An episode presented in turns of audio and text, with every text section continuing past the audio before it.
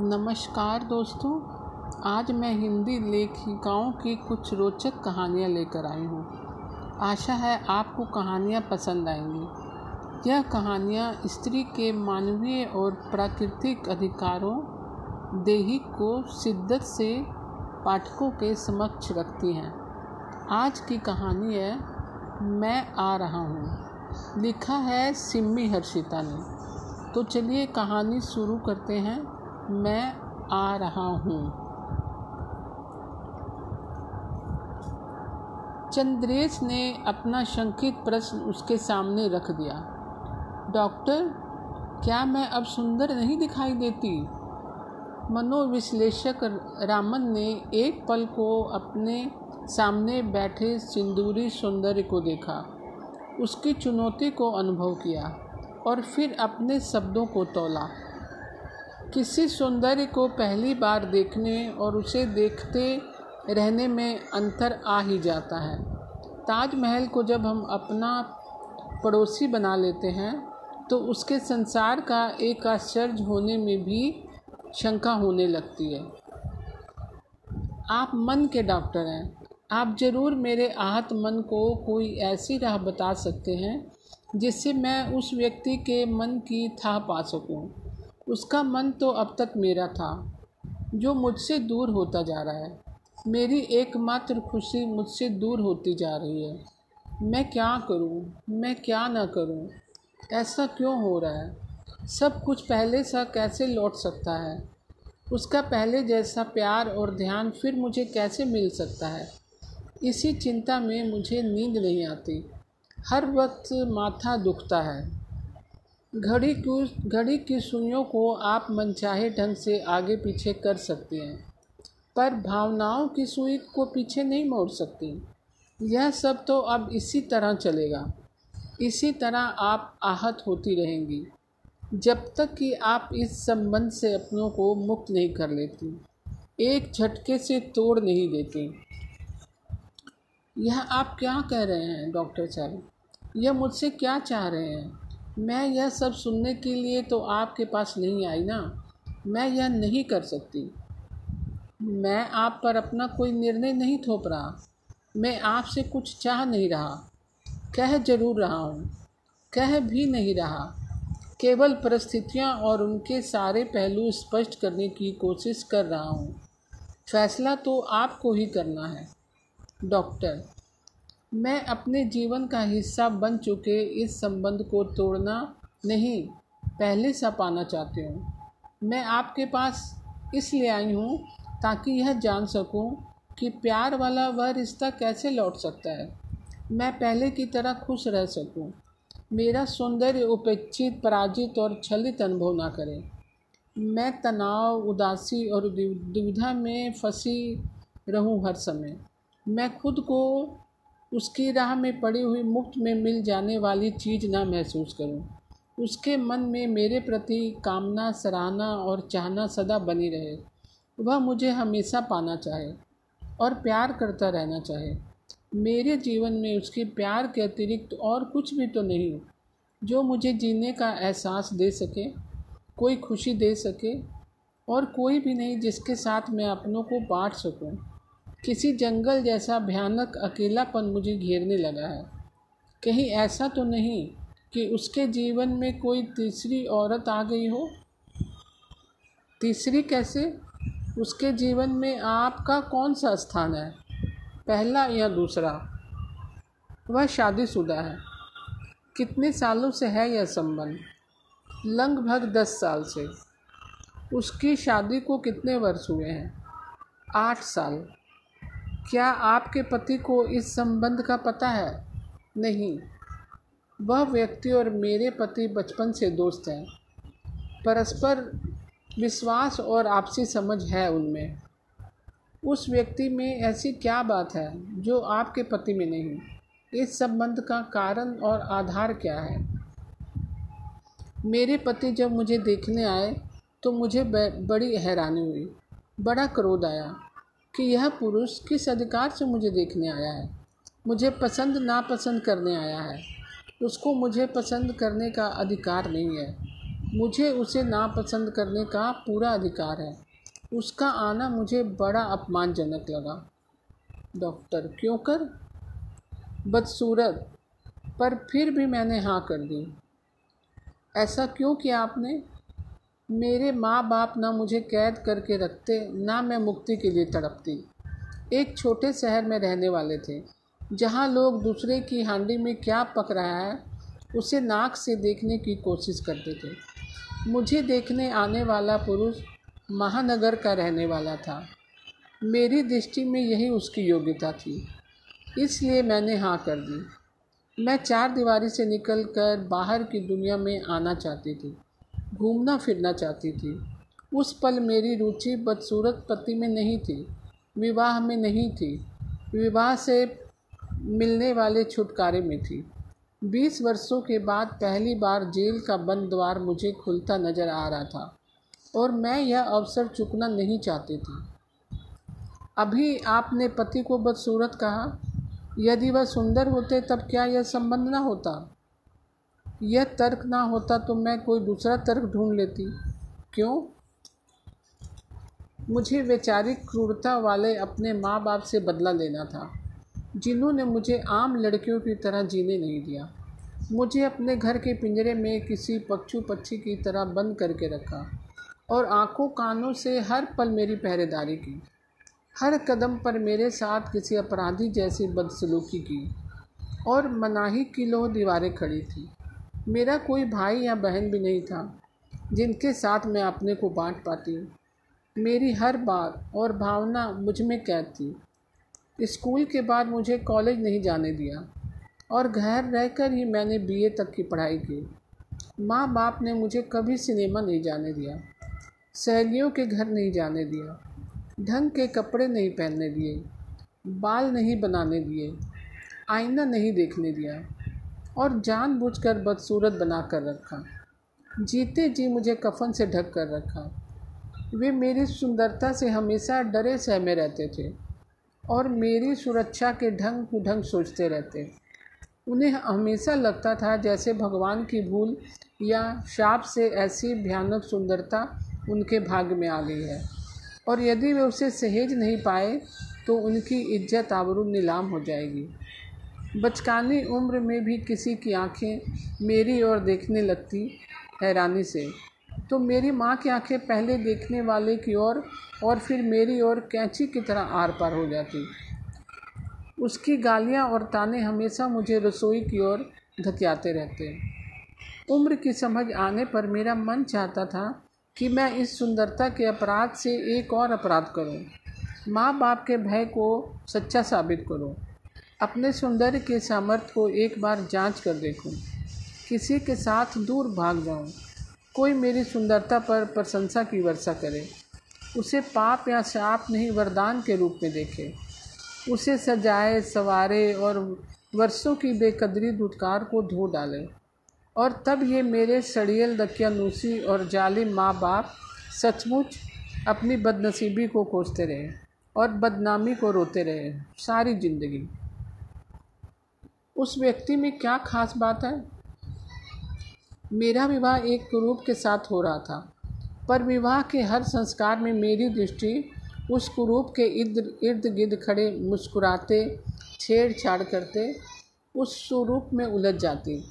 वह जब जब घर आता तो मैं भूल जाती कि मेरा किसी से विवाह हुआ है, मैं किसी की पत्नी हूँ। मुझे लगता मेरा विवाह तो इस पुरुष के साथ होना चाहिए था।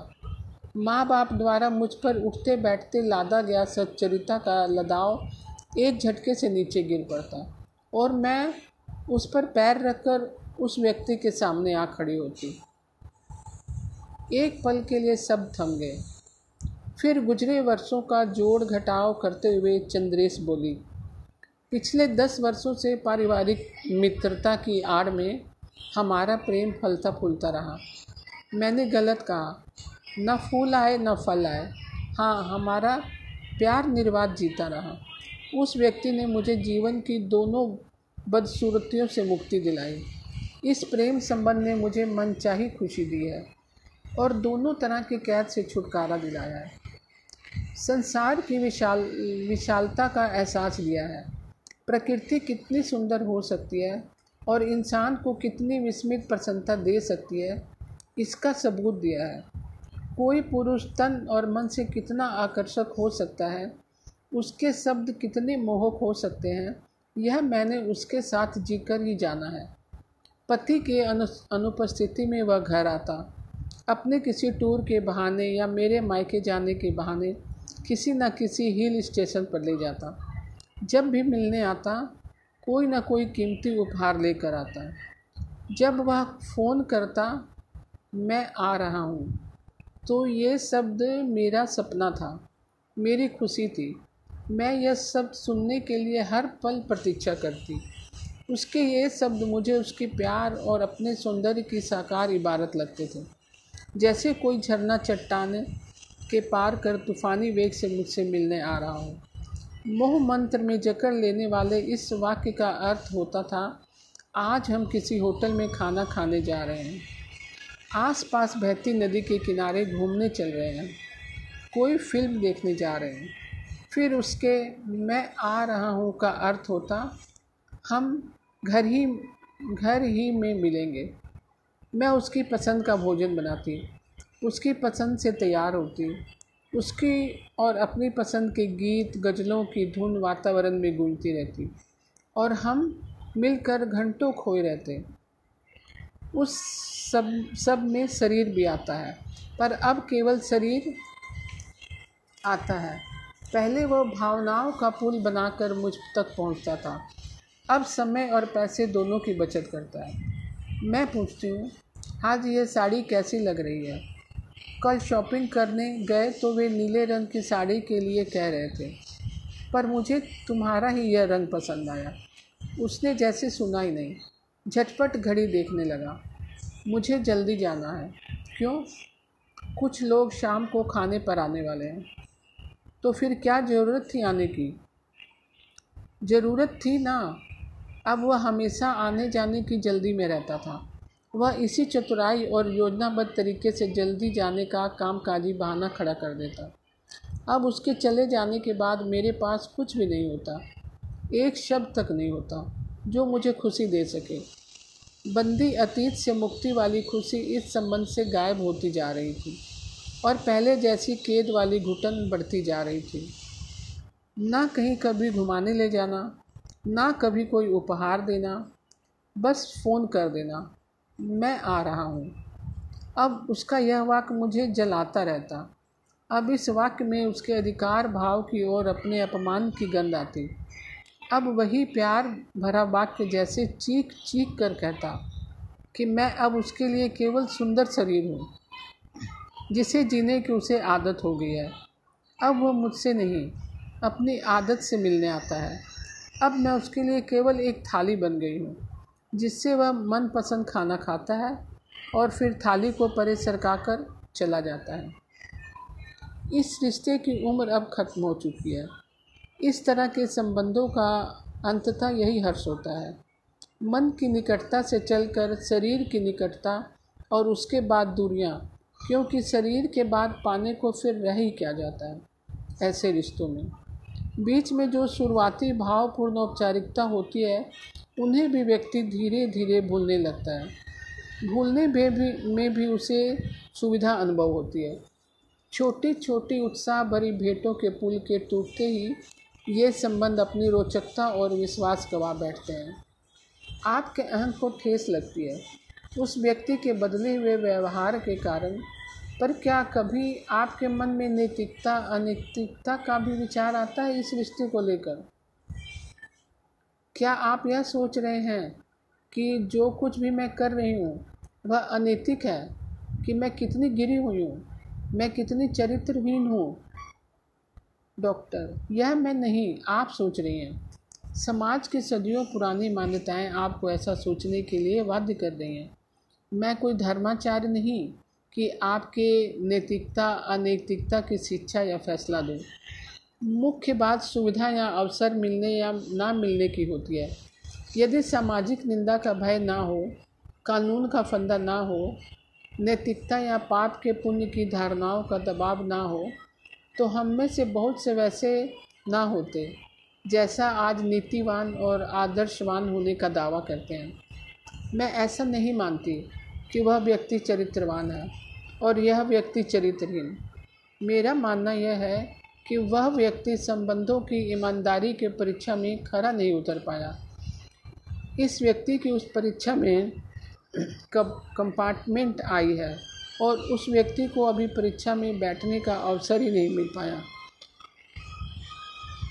मैं नैतिकता के प्रश्न के जरिए आपको आपकी सोच के सारे पहलू आपके सामने खोल कर रखना चाहती हूँ और जानना चाहती हूँ, ताकि आप और मैं सारी स्थिति को ठीक से समझ सकें और किसी निर्णय तक पहुँच सकें। उस व्यक्ति का आपके प्रति बदला हुआ व्यवहार आपको परेशान व्यथित कर रहा है, पर क्या कभी आपका अपना व्यवहार भी आपको दुखी करता है?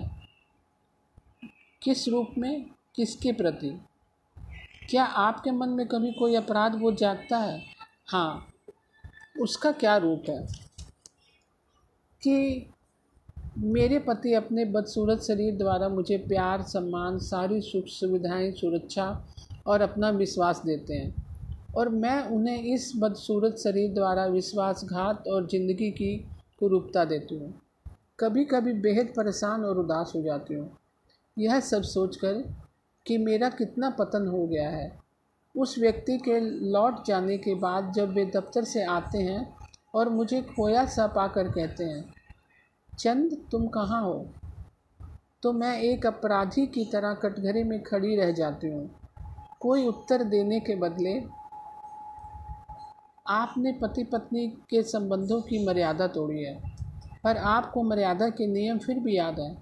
आप समाज के तय नैतिक मूल्यों के दबावों से इतने वर्षों से भी मुक्त नहीं हो पाए हैं। स्पष्ट है कि आपको गलत या ठीक की याद दिलाने की कतई आवश्यकता नहीं। इससे यह भी पता चलता है कि मुक्ति और सुख संबंधों की ईमानदारी भंग करने में नहीं है। इस रास्ते में किसी से बदला भी नहीं लिया जा सकता, अंततः चोट अपने को ही लगती है। यदि आपका व्यक्तित्व ढांचा अपने किए को इतने वर्षों बाद भी सहन स्वीकार नहीं कर पा रहा है, आपके मन की अपराध भावना आपको परेशान करती है, तो आप इसे जारी क्यों रखे हुए हैं? मैं पत्नी के नाते संतान भी तो नहीं दे पाती, क्यों? वह व्यक्ति यह सब नहीं चाहता और आप? मैं भी नहीं चाहती इस झंझट में पड़ना। मुझे यह डर है कि मेरी खूबसूरती ढल जाएगी और वह व्यक्ति मुझसे दूर हो जाएगा।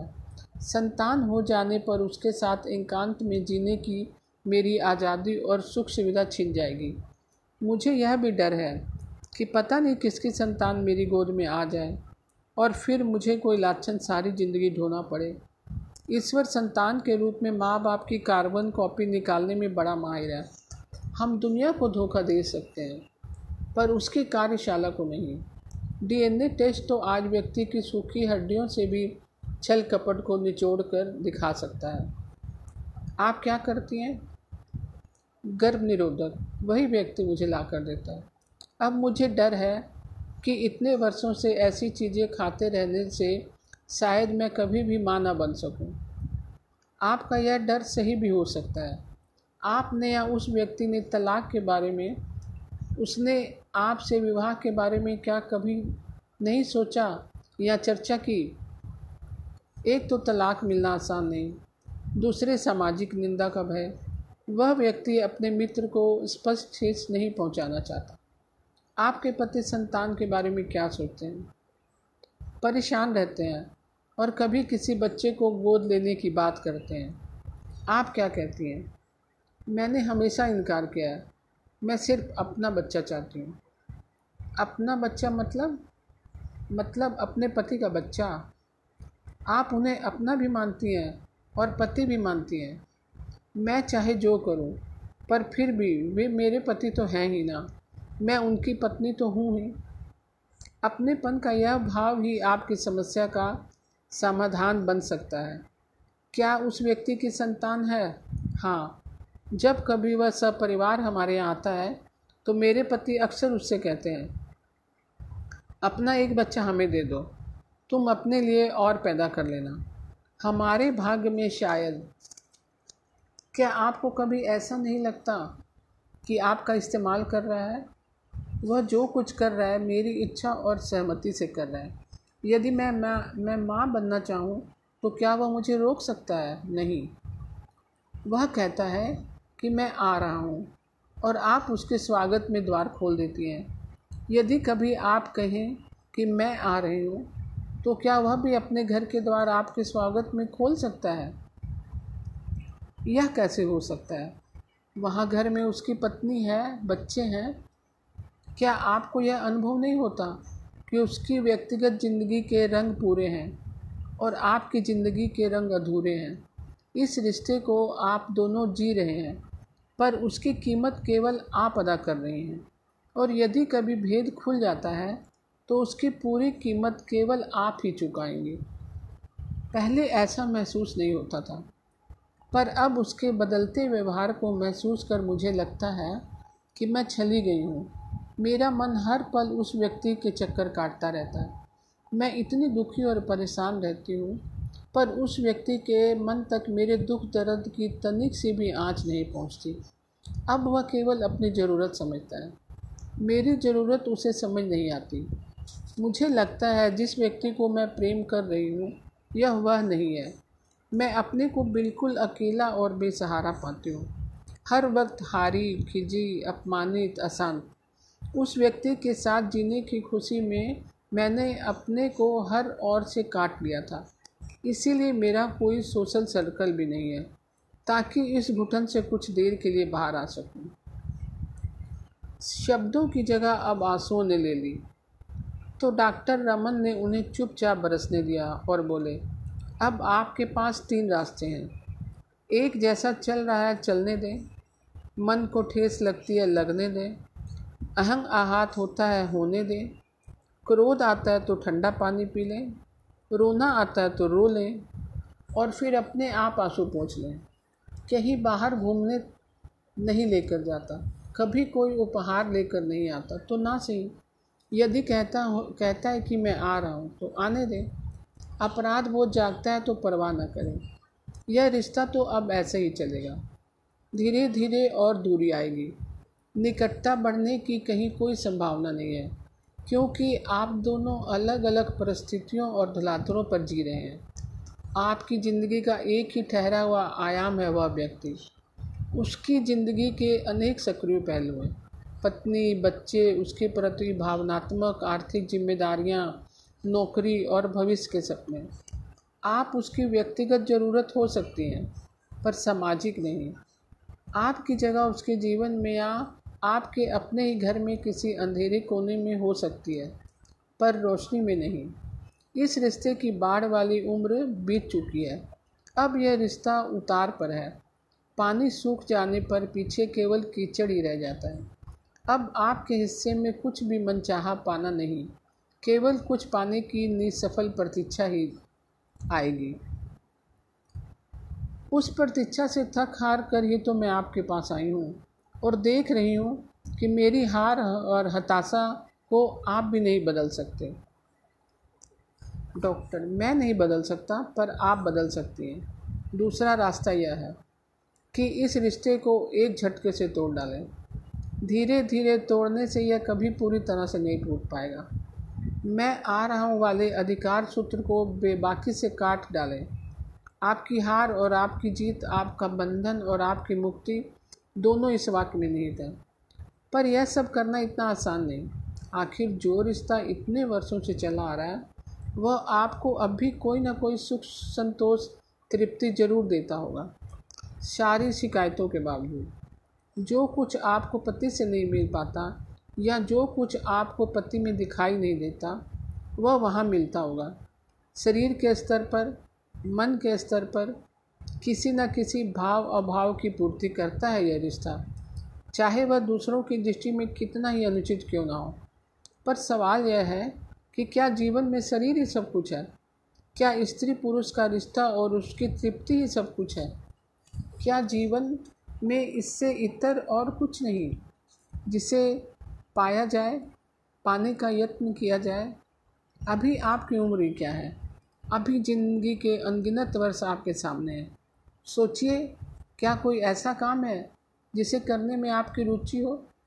जीवन में नए रास्ते तलाशिए, उनमें जीवन की सार्थकता खोजिए। मुझे तो अब अपने जीवन में कहीं कोई रास्ता नज़र नहीं आता। डॉक्टर, स्वस्थ संतान को जन्म देना और उसे अच्छे संस्कार देना भी एक रास्ता हो सकता है। अब उसके लिए भी आपके पास थोड़ा ही समय है। निष्ठा और संबंध की ईमानदारी भी रास्ता हो सकता है।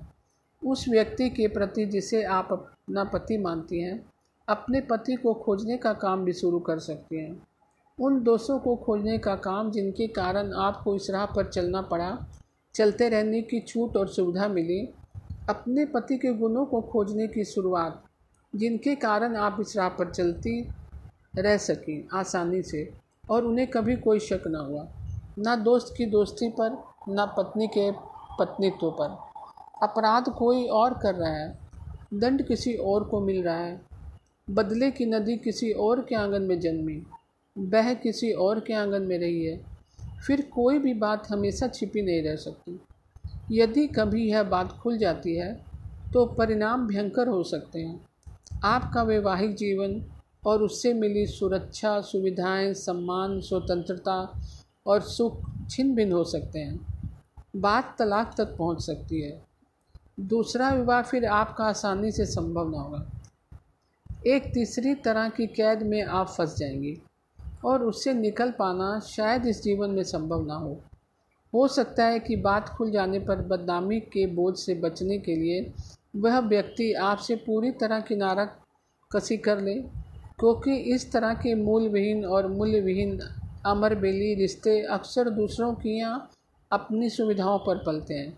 यथार्थ का जरा सा झटका इनकी चांदनी को छीनकर घनघोर अंधेरों में पटक देता है।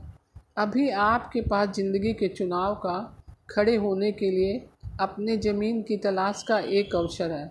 आगे चलकर यह अवसर आप हमेशा के लिए खो देंगी। शरीर से ऊपर उठने की कोशिश करें। अब अपने पिछले घर के हालात से ऊपर उठने की कोशिश करें। मनोचिकित्सक राम रमन को लगा चंद्रेश कहीं पीछे रुकी हुई है। उन्होंने उसे आगे लाने के इरादे से कहा, क्या सोच रही हैं? यही रास्तों के बारे में? क्या हो गए सारे रास्ते? क्या रास्तों की कोई सीमाबंदी हो सकती है? यदि पति की ओर ले जाने वाला रास्ता आपको स्वीकार नहीं तो फिर कोई और रास्ता खोजिए। अपने आप को खोजिए, अपने सामर्थ्य को तोलिए। सोचिए कि आप क्या कर सकती हैं। अपनी योग्यताओं को तलाशिए जो कुंद और बंद पड़ी हैं, उन पर शरीर का ताला लगा हुआ है। अपने अंदर से आत्मबल आपको स्वयं जुटाना है। अपनी रुचियां तलाशिए। देखिए चारों ओर कितना कुछ है करने और जीने को। कला का रास्ता, कल्याण का रास्ता, कामकाज का रास्ता। अपने एकांत अकेलेपन से बाहर आइए, अपने शरीर से बाहर आइए, अपनी ज़िंदगी की इस दूसरी कैद से बाहर आइए। कभी बन चुके इस रिश्ते की बेबसी और बेड़ियों को तोड़िए। इतना बड़ा जीवन, इतना सुंदर जीवन केवल एक बेबसी की कैद में क्यों गुजरने और बर्बाद होने दिया जाए। यदि आपने कोई तीसरा रास्ता नहीं खोजा तो आपको कीचड़ से भी समझौता करने की आदत हो जाएगी। जो जितना मिलेगा उसी से संतोष कर लेंगी। अपमान के बड़े से बड़े घूंट पी जाएंगी जरा सी आदतन खुशी के लिए। चंद्रेश ने एक बोझिल सांस ली। डॉक्टर रमन ने उसे महसूस किया और बोले, आपके सामने एक कठिन प्रश्न पत्र है। इतने पुराने संबंध को तोड़ना आसान नहीं, जहां प्रेम का कोई ना कोई रंग रूप बाकी है। संबंध का एक सूत्र तोड़ा जाएगा तो दूसरा मन को बांधेगा, खींचेगा। इन आदिम संबंधों के अदृश्य सूत्रों में बड़ी जकड़न होती है। छोड़े नहीं छूटते, तोड़े नहीं टूटते, सुलझाए नहीं सुलझते और उनसे बंधा इंसान घिसटता चला जाता है। दिल, दिमाग, आत्मा, शरीर सब एक साथ दखल देने लगते हैं और कोई किसी को कुछ समझा या रोक नहीं पाता। अगर आप कोई फैसला लेंगी तो इस मानसिक परेशानी को झेलने के लिए भी तैयार रहना होगा। आपकी यह नई यात्रा आसान नहीं, क्योंकि यह यात्रा एक तरफा नहीं। एक किनारे पर आप हैं दूसरे किनारे पर वह व्यक्ति खड़ा है। आपके साथ जीने की उस पुरुष की भी आदत बन चुकी है। मैं आ रहा हूँ। यह वाक्य यदि आपकी ज़िंदगी का एक हिस्सा बन चुका है और आपको सब कुछ भुला बिसरा कर बहा ले जाता है, तो इस वाक्य से मिलने वाले सुख और इसमें निहित अधिकार भाव वह भी आसानी से नहीं छोड़ पाएंगे। आप फ़ोन नहीं करेंगे तो वह कर देगा। आप दूसरे रास्ते पर चलने लगेंगी तो वह उसी रास्ते पर सामने आ खड़ा होगा। रूठे हुए रिश्ते को मनाने के लिए कोई बहुत कीमती उपहार या किसी पर्वतीय यात्रा का चारा लेकर वह आपको आसानी से इस परीक्षा में सफल नहीं होने देगा। छोटी बड़ी खुशियों के क्षण आपको भरमाएंगे। आपके पति के मित्र के नाते भी उसका आपके घर आना जाना लगा रहेगा। दूसरे पक्ष के इन सब बातों से आपको सावधान रहना होगा। इस लड़ाई में आपका हृदय भी आप पर वार करेगा, उस व्यक्ति के प्रति कभी सहानुभूति और कभी प्रेम के नाम पर। अभी आप प्रेम और घृणा, विश्वास और संदेह के बीचों बीच कहीं खड़ी हैं, इसीलिए आपकी यह लड़ाई कठिन है। वैसे भी प्रेम संबंध बन सहजता से जाते हैं और अनजाने ही बढ़ते चले जाते हैं, एक खुशी और उत्साह में, एक उत्सुकता और आवेग में, पर इन्हें तोड़ना उतना ही कठिन होता है क्योंकि यह सब सायास होता है। इसमें अपने आप को काटना और तोड़ना पड़ता है, धारा के विरुद्ध तैरना पड़ता है। शायद परिस्थितियों ने आपको यह वक्त और यह अवसर दिया, एक मोहलत दिया असामान्य ज़िंदगी को बदल देने की, एक तर्कसंगत, ईमानदार और सहज ज़िंदगी जीने की। इसीलिए आप अपने अंदर से चलकर यहाँ आई हैं। आपका यहाँ आना यह दर्शाता है कि आप सच ही कुछ करना चाहती हैं, कोई फ़ैसला लेना चाहती हैं, कोई फ़ैसला ले सकती हैं। आपकी राय में कौन सा निर्णय ठीक है? जो सवाल मुझसे पूछ रही हैं वह तो मुझे आपसे पूछना चाहिए। क्या करना है, क्या नहीं करना है, इसका फ़ैसला तो आपको ही करना है। आज मुझे खुशी है कि मैं अपने मन का बोझ किसी से कह बाँट सकती हूँ, किसी से सलाह ले सकती हूँ। मुझे नहीं पता मैं क्या क्या कर पाऊँगी और क्या नहीं। मैं नहीं जानती कि आपके बातें घर तक भी पहुँच पाएंगी या रास्ते में ही कहीं रहकर छूट जाएंगी, पर इस पल मैं अपने अंदर एक अनोखी सी शक्ति और मुक्ति अनुभव कर पा रही हूँ। यदि मैं अपने साथ लड़ी जा रही इस लड़ाई की सूचना आपको देती रहना चाहूँ तो क्या आपको ऐतराज़ होगा? डॉक्टर, आपके विकास का गवाह बनकर मुझे खुशी होगी। जीवन की इस मेहनती लड़ाई में, इंसानी रिश्तों की ईमानदारी की पुनः परीक्षा में आपकी विजय के लिए मेरी हार्दिक शुभकामनाएँ।